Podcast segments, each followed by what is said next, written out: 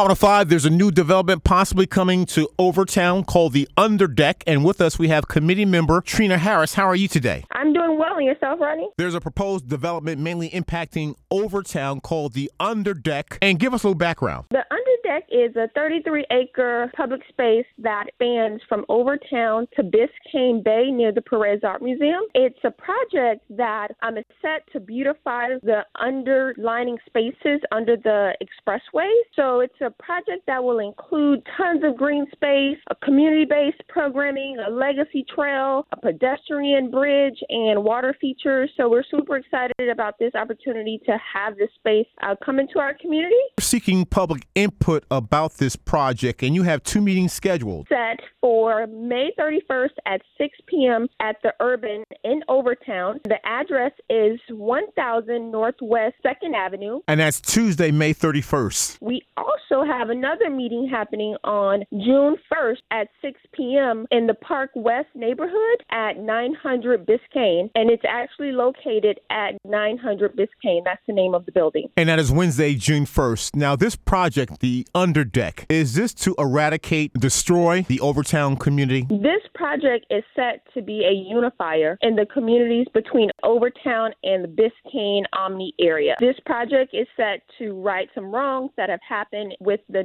I 95 project years ago that took place in the 1950s. So, as a committee member, expecting all of Overtown residents and Omni residents to show up at the meeting to one, provide input, feedback, have a stake in the project, the design, and the name. And for those that don't know, when they created I 95, they purposely destroyed the Overtown community under the guise of urban renewal. And now someone to do right by Overtown. Are these plans set in stone? No, nothing set in stone. It is important that community voice is there. So community members have to show up. This is an opportunity for community members to be at the table, give feedback, give suggestions. So as the plan is being developed, that input is provided and those ideas are included. And my desire is that they listen to the community. Is there a rendering of the underdeck slated for the Overtown area? Yes. Online, you can visit the website at www.underdeckmiami.com. It talks about the community members, it talks about the folks that are on the board, it shows a layout of the proposed project, it shows all parties that are involved. We want folks to get involved, get educated, share their